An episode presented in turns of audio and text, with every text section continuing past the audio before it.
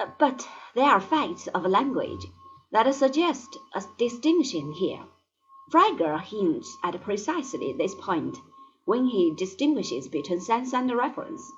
The meaning of a word raises one question; whether or not there is in fact an object to which the word applies is quite another matter.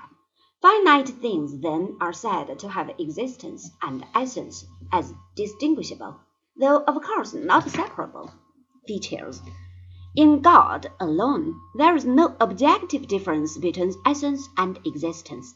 Now, the metaphysical theory of the existential dependence of finite being gives rise to the third of the five proofs of the existence of God in the Summa Theologica.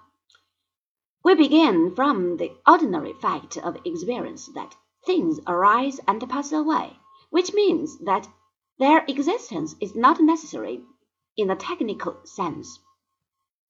Things of this kind, so the argument runs, do at some time or other, in fact, not exist. But if so, there was a time when nothing existed, and hence there would be nothing now, since no finite thing can confer its own existence on itself. There must therefore be something that has necessary existence. This is what is called God.